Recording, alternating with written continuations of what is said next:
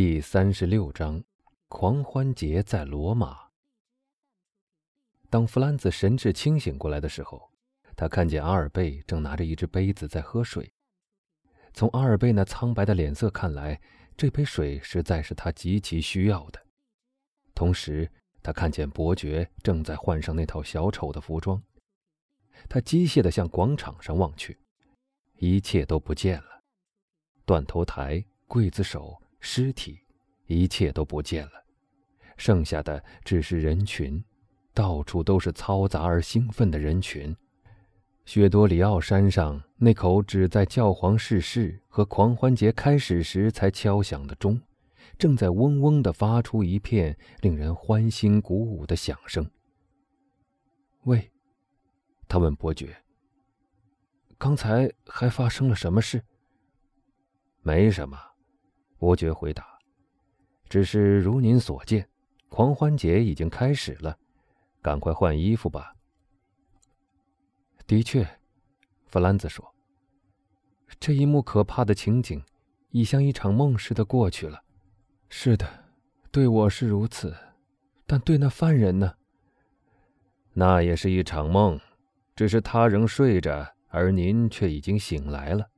谁知道？”你们之中哪一个更幸福呢？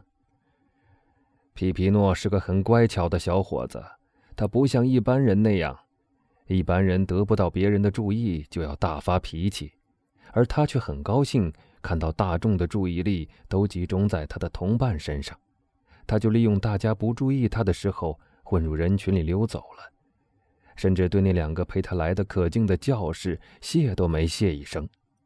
哎。人真是一种忘恩负义、自私自利的动物。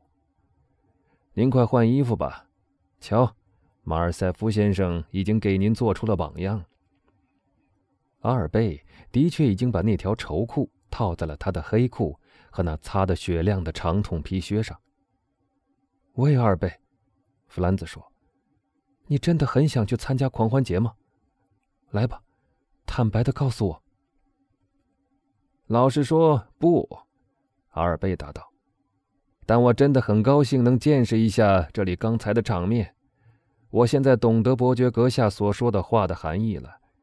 当你一旦看惯了这种情景以后，你对于其他的一切就不容易动情了。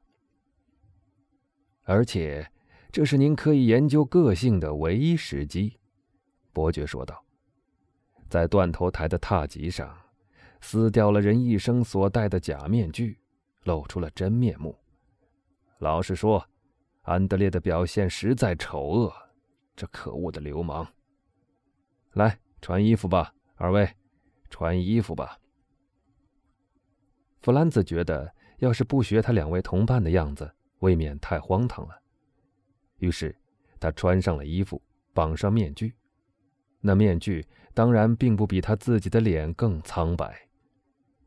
他们化妆完毕以后，就走下楼去。马车已在门口等着他们了。车子里堆满了五颜六色的碎纸和花球。他们混入了马车的行列里。这个突变真是难以想象。在波波罗广场上，代替死的阴郁和沉寂的，是一片兴高采烈和嘈杂的狂欢景象。四面八方，一群群戴着面具的人涌了过来。有从门里跑出来的，有离开窗口奔下来的，从每一条街道、每一个角落都有马车拥过来。马车上坐满了白衣白裤白面具的小丑，身穿花衣、手持木刀的滑稽角色，戴半边面具的男男女女、侯爵夫人、勒斯斐人、骑士和农民。大家尖声喊叫着，打打闹闹，装腔作势。满天飞舞着装满了面粉的蛋壳、五颜六色的纸花球，用他们的冷言冷语和种种可投掷的物品到处攻击人，也不分是敌是友，是同伴是陌生人，谁都不动气，大家都只是笑。弗兰兹和阿尔贝像借酒消愁的人一样，在喝醉了以后，觉得有一重厚厚的纱幕隔开了过去和现在。可是他们却老是看到，或说的更确切些，他们仍然在心里想着他们刚才所目睹的那一幕。但渐渐的，那到处弥漫着的兴奋情绪也传染到了他们身上，他们觉得自己也不得不加入到那种嘈杂和混乱之中。附近的一辆马车里抛来了一把彩纸，把车上的三位同伴撒得满身都是。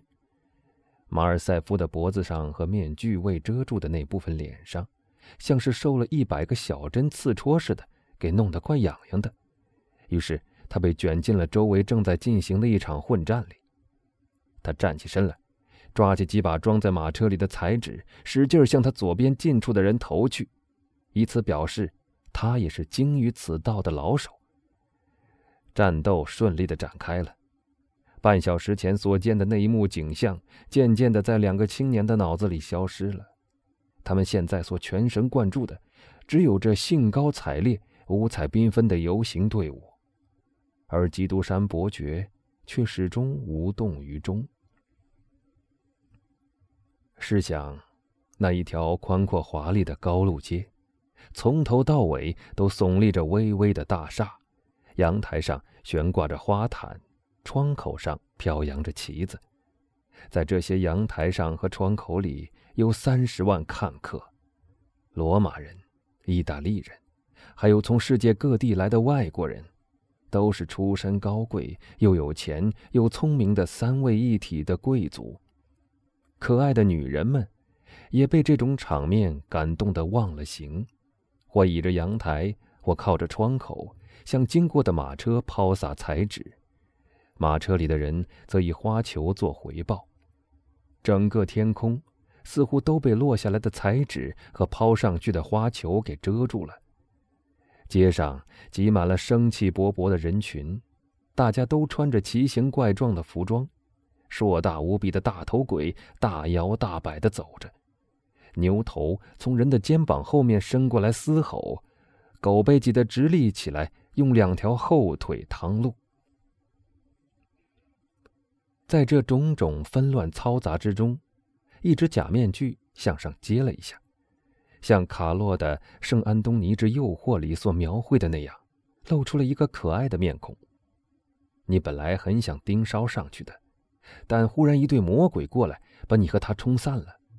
上述的一切可以使你对于罗马的狂欢节有一个大致的了解。转到第二圈时，伯爵停住了马车。向他的同伴告辞，留下马车给他们用。弗兰兹抬头一看，原来他们已到了罗斯玻璃宫前面，在中间那个挂白缎窗帘上绣红十字的窗口里，坐着一个戴蓝色半边面具的人。这个人，弗兰兹很容易认出，就是戏院里的那个希腊美人。二位，伯爵跳到车子外面说道。当你们在这场戏里厌倦了做演员而想做看客的时候，你们知道我的窗口里为你们留着位置的。现在，请只管用我的车夫、我的马车和我的仆人吧。我们该补充一下，伯爵的车夫是穿着一套熊皮的衣服，和《熊与八奇》剧里奥德莱所穿的那种服装一模一样。站在马车后面的两个跟班则打扮成两只绿毛猴子。脸上戴着活动面具，对每个经过的人做着鬼脸儿。弗兰兹谢谢伯爵的关照。阿尔贝此时正忙着向一辆停在他附近、满载着罗马农民的马车上抛花球。不幸的很，马车的行列又走动了。他往波波罗广场去，而那一辆却向威尼斯宫去。啊，我亲爱的，他对弗兰兹说道：“你看见没有？”什么？那儿，那辆满载着罗马农民的低轮马车。没有。嘿，我相信他们都是些漂亮的女人。你多不幸呀，阿尔贝，偏偏戴着面具。弗兰兹说道：“这本来倒是可以弥补你过去的失忆的一个机会。”哦，他半开玩笑半认真的回答。我希望在狂欢节结束以前能给我带来一点补偿。但不管阿尔贝的希望如何，当天并没发生任何意外的奇遇，只是那辆满载罗马农民的低轮马车，后来又遇到过两三次。有一次邂逅相逢的时候，不知阿尔贝是故意的还是无意的，他的面具掉了下来，他立刻站起来，把马车里剩下的花球都抛了过去。漂亮女人，这是阿尔贝从他们风骚的化妆上推测出来的。其中的一个无疑被他的殷勤献媚所打动了，因为当那两个朋友的马车经过他的时候，他居然也抛了一束紫罗兰过来。阿尔贝急忙抓住了，而弗兰兹因为没有理由可以假定这是送给他的，所以也只能让阿尔贝占有了它。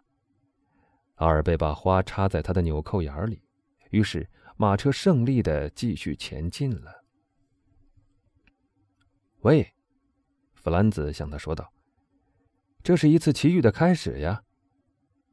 随你去笑吧，我倒真是这样想，所以我绝不肯放弃这束花球。”当然了，弗兰兹大笑着答道：“我相信你，这是定情之物呢。”但是，这种玩笑不久似乎变成真的了，因为当阿尔贝和弗兰兹再遇到农妇们的那辆马车的时候。